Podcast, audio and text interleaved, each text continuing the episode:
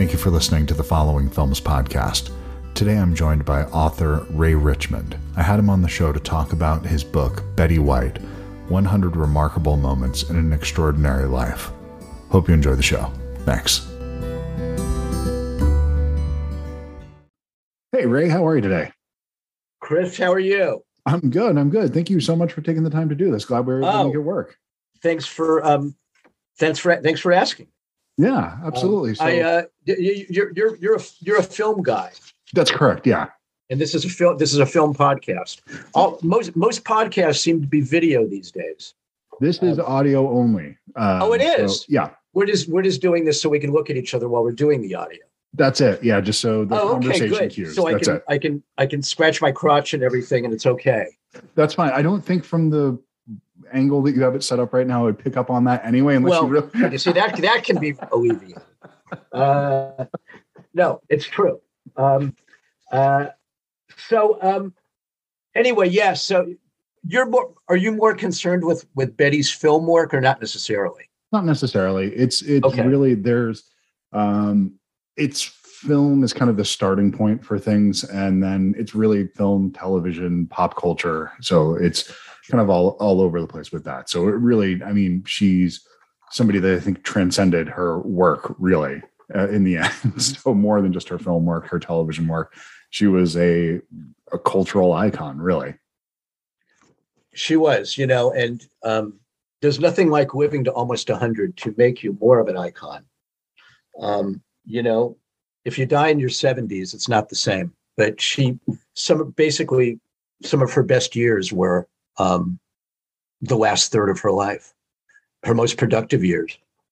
Yeah, it's crazy. Um, if you think Her third, that- her third act was just was was monumental, which which never happens. nobody I, I can't think of anybody else that was that strong that that culturally relevant for that many years that i mean i'm 45 i became aware of her um, in what should have been and what traditionally would be kind of the final act right there when you know with golden girls in the 80s that's when i became aware of her. Um, and then she that was just the start of a career where i you know she had four or five different careers throughout her lifetime and they were all notable and all pretty remarkable. So Well, that's the thing. Is she? I mean, she she did. You know, she was really known for you know before she did some some comedy sitcoms early on, Mhm. but she was really early on known more for doing variety and doing you know hosting live TV. That's what all TV was live in the late 40s, early 50s. There was no no video tape, and um, but she did variety shows, a soap opera. She did parade coverage. She she was the most prolific game show celebrity contestant uh, of anyone in history. I mean, you know, the, one of the th- uh, and I'm, you're probably not recording yet. I'm guessing. oh no I, I record right from the start so i'm, I'm Oh, you are. You're recording. whenever you Okay, good. yeah. Well, the thing is, she, um, you know, the woman didn't didn't have a, a snobbish bone in her body. I mean, you know, where you get a big enough name or you get a big head, and you think, well, I don't do that now. My brand doesn't, you know, won't tolerate that. She she would just jump into everything. Um, literally did a soap opera when she was in her 80s. Um, even at the height of her fame on Mary Tyler Moore and then later the Golden Girls, she would do she would go on game shows, and usually game shows for celebrities are the domain of those who can't who can't find other work, you know. Uh, but not her. She was she she actually loved playing the games and was incredibly skilled at it. She loved the game itself. It wasn't just like a an appearance and a you know and a and a photo op for her. It was because she loved playing the game, uh, and um, she loved she loved game shows so much that she married a game show host, and that was the great love of her life. when did you become interested in her? When because you put together this book about her uh, that kind of spans her whole career. So when did that start that that was a project you were going to throw yourself into? Yeah, the truth, the truth, um, Chris, is that I, you know, I always was a fan of hers, but I wasn't, uh, uh, as I've come to be, a, a betologist. um, I am.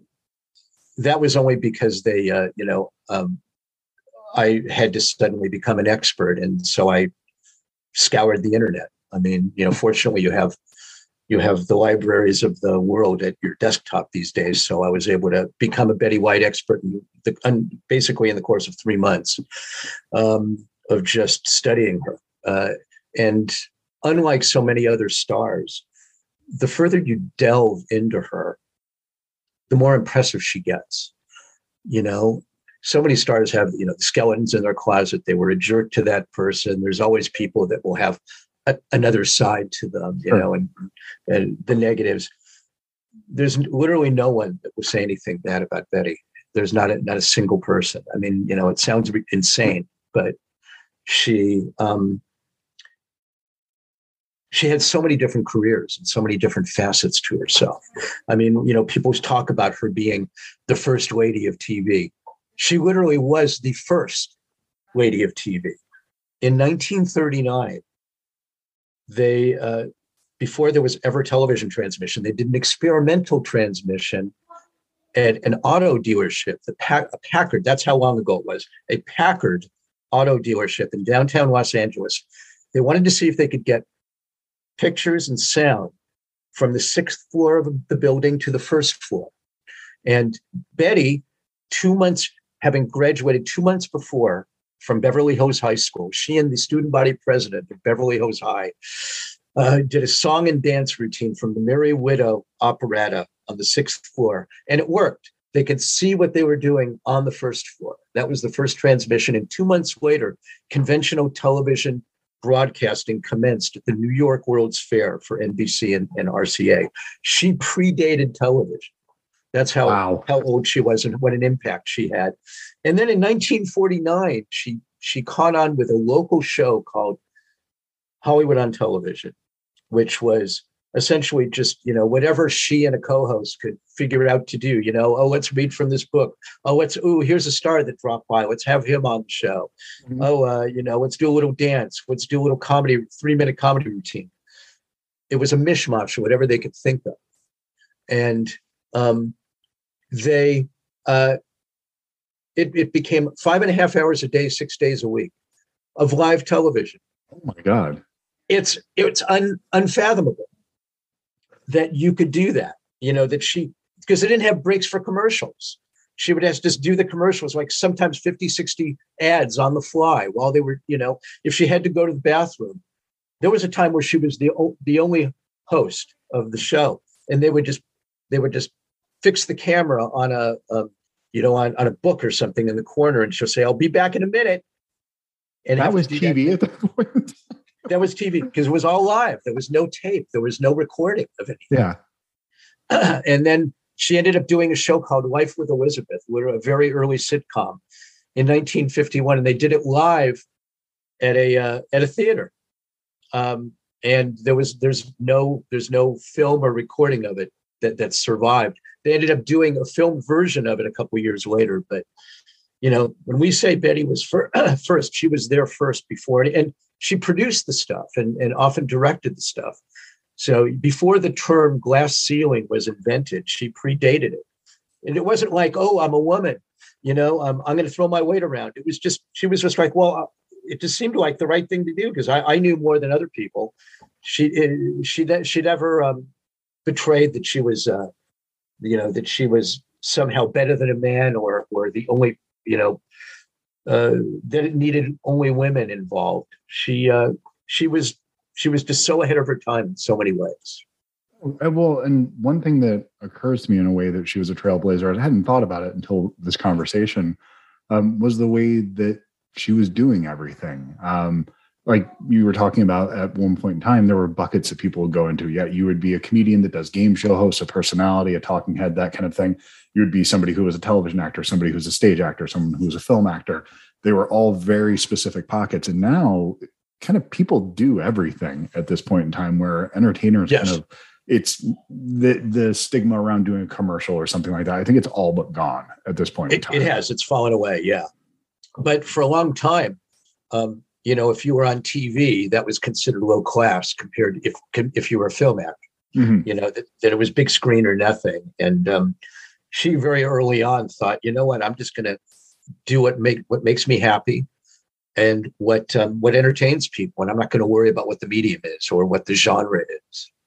and um, she she just threw herself headfirst into TV and was just like, you know, boy, this she was made for it. She just had the camera loved her, and she loved the camera. I mean, it was just it was a great love affair from the very beginning, and um, you know, I think the reason now that she we're having this great outpouring of you know she was this this national treasure this great outpouring of of love for her in the wake of her death is you know she she just she um she was uh you know kind of uh the perfect combination of wholesome and naughty you know where she would come across as apple pie but but with uh you know with a like little piece of a razor blade in there you know just to kind of get a little nick on you and uh, but people just she was mischievous she was down to earth she was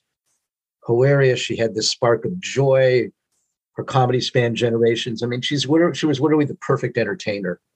Um because and everyone also felt like they knew her she had a, a way that that kind of leaped through the screen uh, through the television screen into your living room and made you feel like she was just a member of your family in front of you doing a little routine and yeah. um, you know, no, one there's never, you could easily make a case that she was the most beloved entertainer in American history.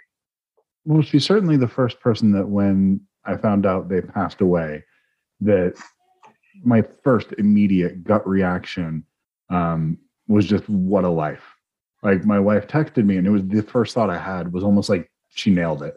That's how that like just that quickly that like yep that's a life yep. well lived that quickly. It was just you know we have sadness that happens those kinds of things but it's like you when you see a life that full for that long that just seems that filled with joy you're like well god that's how you do it and chris even the way she died dying on new year's eve so everyone would be toasting her that night with yeah. booze you know Perfect. it doesn't it, it doesn't it doesn't get better than that and then you know i actually have heard people say i know she was 99 but she didn't live long enough that that sentence had never been uttered before Betty White. Oh yeah. Well, you you think of other performers like a George Burns that made it that far, um, that made it and was performing that far into their career, that long into their, but not in the way that she was, where she was constantly no. pivoting and changing, and it wasn't a rehash of something she'd been doing for the last twenty years. No, in the, the last ten years of George Burns' life, you know, he was very a very slow. You know, he got very frail, mm-hmm. and um, you know, Betty, I think, got maybe frail maybe the last year of her life. Um, and, you know, COVID caused she didn't get vaccinated from what, what I understand, and she had to stay inside. Um, you know, with caregiver under the care of caregivers. But uh, no one ever has the kind of career that she did in their 80s and 90s. Um, you know, there was a time where she was hosting or she was, excuse me, a regular on two shows. She was on a regular on on Hot in Cleveland, this comedy on TV Land. Yeah, yeah, I remember it. And um, Betty White's Off Their Rockers, which was like a hidden camera show with with with old with old people punking young people. And um, she did them both at once. You know, she would do like Hot in Cleveland Tuesday, Wednesday, Thursday, and then Off Their Rockers Friday, Saturday, Sunday, whatever. You know, she, she just lived to work. And from all indications, she would show up on the set. And this is when she's 90, 91, 92, 93 years old. She would show up on the set knowing all her lines, ready to go an hour before everyone else, and just had this work ethic that was second to none. And I mean, I, I, I've thought long and hard about this, Chris. Who else has had their 90s be a high point of their career? And there is no one. She's it. It's no, no, there, there's nobody that has had anything even no. And, and usually, when you when they have you, uh, if there's somebody in their 90s, they'll make a cameo appearance. And it'll be a big deal, and it'll be ceremonial. But with Betty, it was it was just you know just her coming in and doing a show, and like everyone else, just being a professional like everyone else. There was there was no gimmick to. The the closest I can see to that and it's not a personality like that that's just doing work that late into their career that's still relevant and at the peak is probably like a Martin Scorsese, and he's 20 years her junior. You know, he's 80 now, I think, something like that, and he's still doing some of the best work of his career right now, and has one- no one- sign sign could of also- slowing down. One could also maybe, or could have until maybe very recently said Clint Eastwood. Yeah, yeah, I agree with that. because but Clint's uh, Clint's got to be ninety now, I think, right? Yeah, he's got to be close to that, but I mean, he still has. um just because the stuff doesn't necessarily resonate with me as much, but he had Cry Macho came out this year.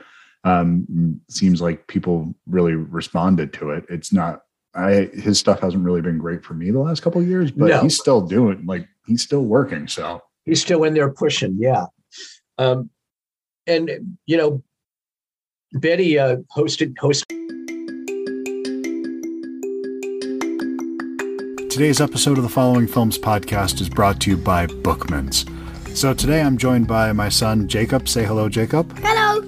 Okay, and Jacob wanted to talk a little bit about Bookmans. Um, he wanted to tell you what his favorite things are to find there. Jakey, what's your favorite thing to look for at Bookmans? Um, a plane. A, a what? A plane? Oh What, yes, a plane. what kind of plane do you like to look for there? Like a toy or a Yes, book about yes. planes? Okay. Yes, Did you saw last time we were there? Did you see a toy plane? Yes, a long time ago, or maybe no, I don't know. So let's worry about that, okay? Okay. Afterward. Can you think of something that you've gotten that we got at Bookman's rather that you really liked? Is there something that we picked up there that you really enjoyed? Um, I enjoyed all of the things. Yeah. What about your Titanic book or maybe? Yes, yes, I joined those. Uh huh. And what about the Batman comic books? Do you like those? Yes, but I want to read the first new one we just got yes- yesterday. Did you know that Bookman's has a kids club that gives a discount to kids who go into Bookman's? Oh yes, I want to be in one for You're- ages. That's well, you're already in the kids club. So, yeah. Remember, Bookman's, they have your cool covered. Enjoy the rest of the show. Say thanks, Jacob. Thanks. Wow, that was fun. Saturday Night Live at 88. I mean, Yeah. From from what from what I gather, that it took a lot out of her. It was very tough. Hmm. But um, even though she'd had all of these years before of doing live TV, but that you know was when she was in her 20s and 30s. Um, you know, 88's a whole other ball game. But uh, but she just had a you know a zest for life and a zest for work um, that that you don't usually see very often. You know, that's what people were responding to. They were responding to just her sheer goodness and you know that there was no two Bettys. She was very. I talked to so many for my book. I spoke to so many people who had worked directly with her for a long time, and they're very protective of her and her image because they're like, you know what, I'm not going to even come close to talking to you if you're going to like screw it all with with her or say anything remotely negative.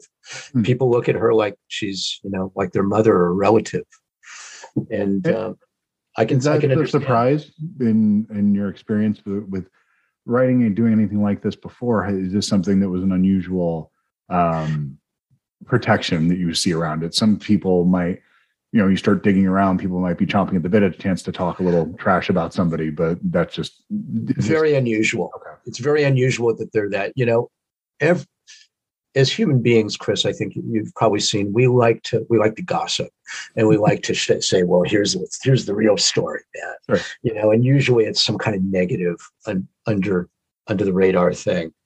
Um, with Betty, they'll take you aside and go, "Okay, well, yeah, here's the thing with her. Don't fuck with her, man. Don't you say anything negative about her. I'm gonna fucking kill you." You know. Um, I'm I'm allowed to swear on your on your Yeah, podcast. yeah, yeah, yeah. By all means, please. Yeah, go ahead. Okay, good. Yeah. Oh no, I mean, I I had literally when I did nothing negative, I had people threatening me that, you know, if you say anything remotely negative about her, I am going to hunt you down and kill you. and I'm like, okay, okay, believe me, I I will go I will go to hell a thousand times if I say anything negative about Betty White, and I'll deserve it. And was there anything about her other than that um, intense loyalty that surprised you about her that maybe you weren't aware of before? just her, you know, I think her versatility. My God, the fact that you know everyone knows about the Golden Girls, of course, and Sure. Rose Nylund, and knows about what she did in, in revitalizing Mary Tyler Moore's show and with that character and Sue Ann Nivens and you know her, her, her comedies. But I just I I looked at you know I just looked things up on her IMDb page and then and and and on um, and just everywhere uh, where I researched her. And it was like oh my god that's right she did made for TV movies. Oh and here she is uh, doing a, a rom com as as the uh, you know as the romantic interest. And oh and here she is and she decided just in her 80s that she would do a, a do a soap opera uh, the bold and the beautiful where she had right. to memorize 40 pages of dialogue and go in as the new kid and variety shows where she hosted the rose parade the macy's thanksgiving day parade which are much more difficult jobs than they look like you know where you have to really know you have to be smooth and you have to you have to be uh, you know always up and always always on your game and and and there there are no um, there are no breaks um, she made everything look effortless and easy. She did drama cameos. I mean the things that david Kelley made that poor woman say on boston legal and and the practice oh my god she would she would just you know he just put her in these horrible foul-mouthed characters. And the thing is everyone it's all about protecting your brand and burnishing your brand. And she didn't give a shit about her brand. She was like, "I'm just Betty White. I, I, I don't know about brand. I don't know about you know." She would, she knew exactly how how far she how far to go, creeping up to the light without without crossing the line. And when, but when I, my God, she actually she actually was one of the roasters on the Comedy yeah. Central roast of William Shatner. I don't know if you you saw. No, that. I saw it. She did great. She was hilarious. Oh my god! And and you know, I I knew one of the writers um, on the show. He was like, everyone was just so intimidated. Oh my god, it's Betty White, and oh, was she? You know, poor Betty, and we're gonna have to walk on eggshells. And she was just swearing like a sailor, like everyone, you know, and just having a great old time and being a saucy dame, and totally put everybody at ease. And you know, she she uh, had some jokes on that show, uh, in, in including you know um, one about George Takei, you know, everything when there's someone gay involved, of course, every joke has to be about their gayness, you know. But so the joke about George Takei was, you know, um, well, you know, everyone knows that that George has balls, but only only Shatner has kissed them. it's like, wow, it, things that you wouldn't expect Betty White to uh, to agree to say. Um, you know, she knew that uh, she didn't care about her brand. She just cared about having fun. And as a result of that, her brand was everything.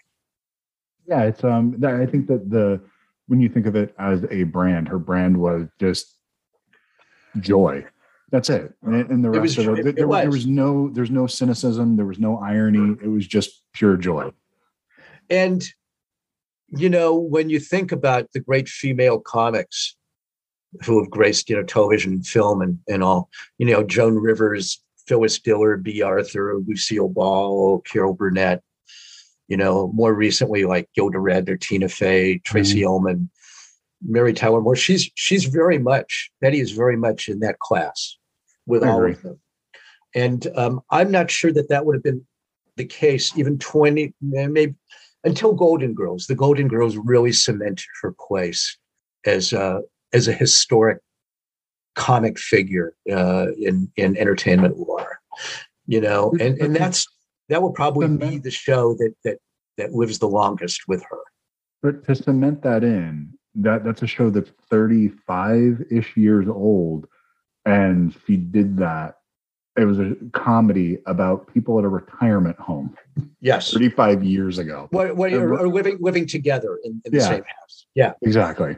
It's true, and but you know, um, I know it's a huge hit, even now in the UK. Mm-hmm. Um, it has it has real universal, timeless appeal, um, and the irony about that, Chris, is that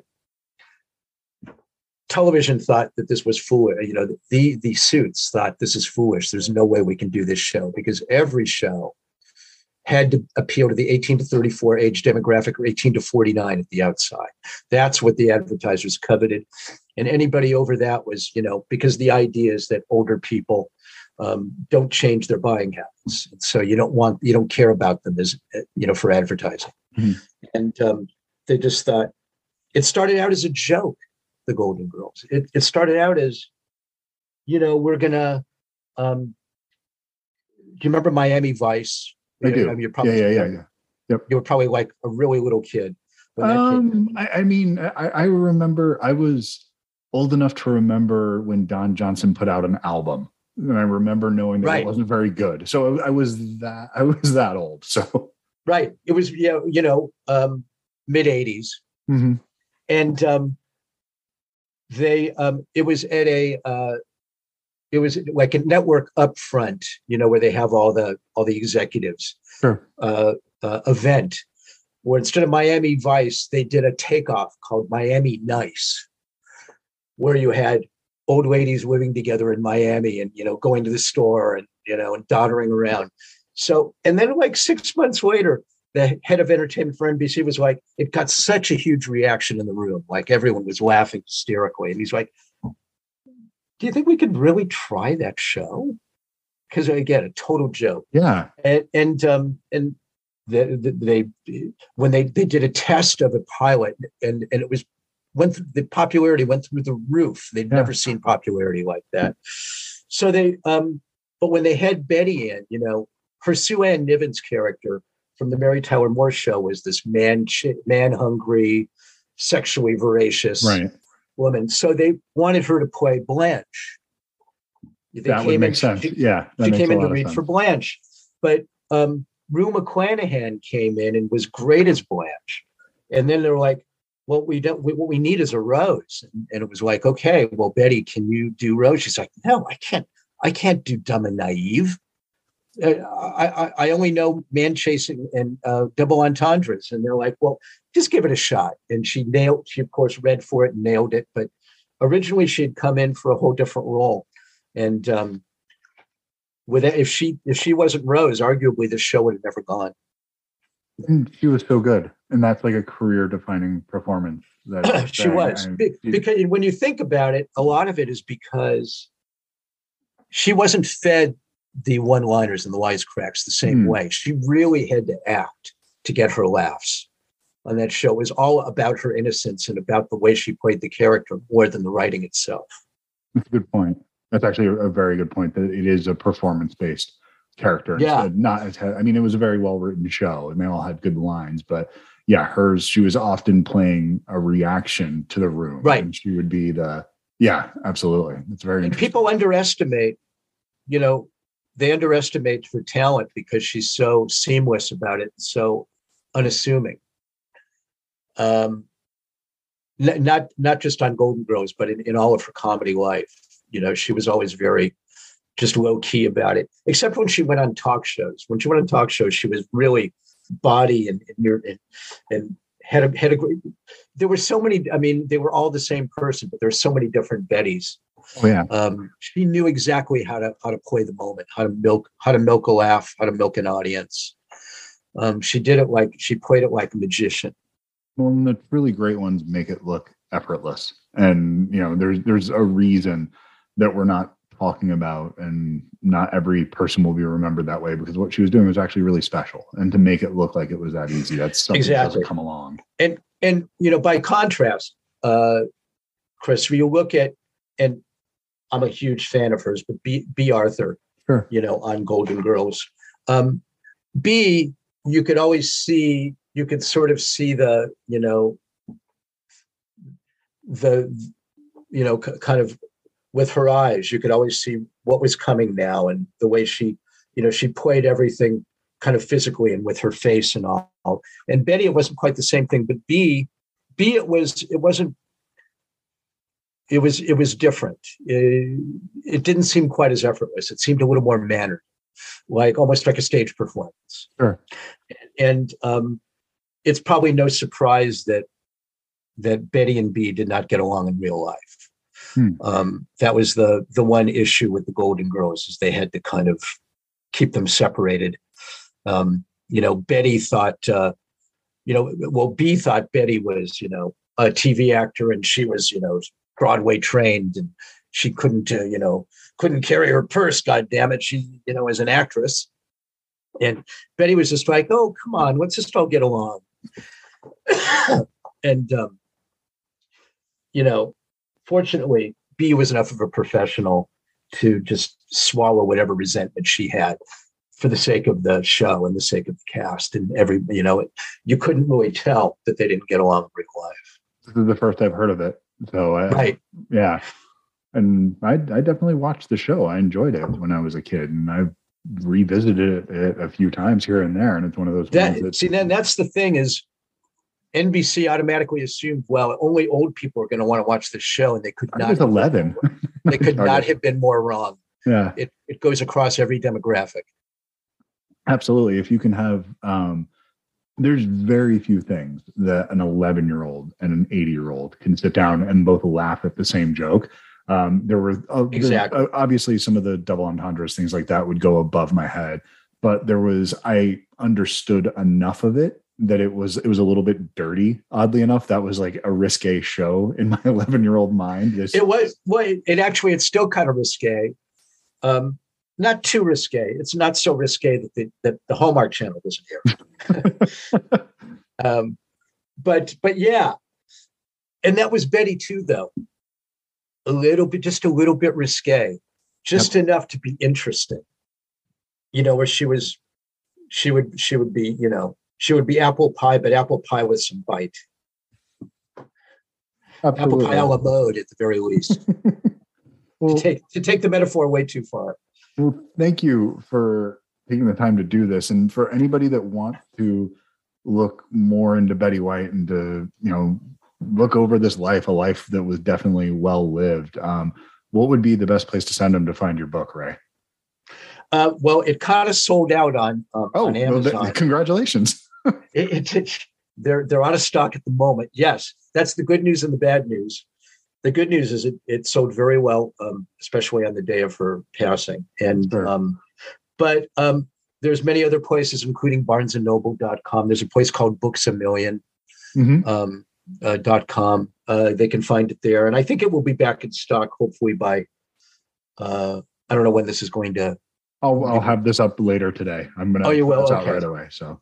Yeah, I think I think Books a Million and some others. It, it may take a little while to get it at the moment but um, uh, but it's worth it. God damn it, worth waiting for. There you um, go. It'll be it'll be a nice little present. You put your name put your name in the queue, and it'll show up in a couple weeks. And there you go. And yeah, hopefully it will be. Um, they will have it by Betty's seventeenth. Oh, excuse me, seventeenth. Betty's hundredth birthday on January seventeenth. There you go. Um, you know, uh, which I still feel like is going to be a big event, uh, even though even though she's not going to be uh, around to enjoy it. Um, it's still something of a national holiday. And in fact, everyone's going to have the day off because it's also Martin Luther King Day. Well, there you go. but um, but yes, uh, Betty White, 100 remarkable moments in an extraordinary life. Um, I was incredibly, I've been incredibly honored to um, be able to bring her story to the world. Um, and you know uh, she's she's timeless and is going to live forever and oh, um i'm uh i already miss her but um but i'm so uh i'm so glad to have any kind of piece of her uh, legacy uh you know uh just as a as a journalist and as a lover of entertainment it's um it's an honor yeah there's certainly uh worse people to be tied to.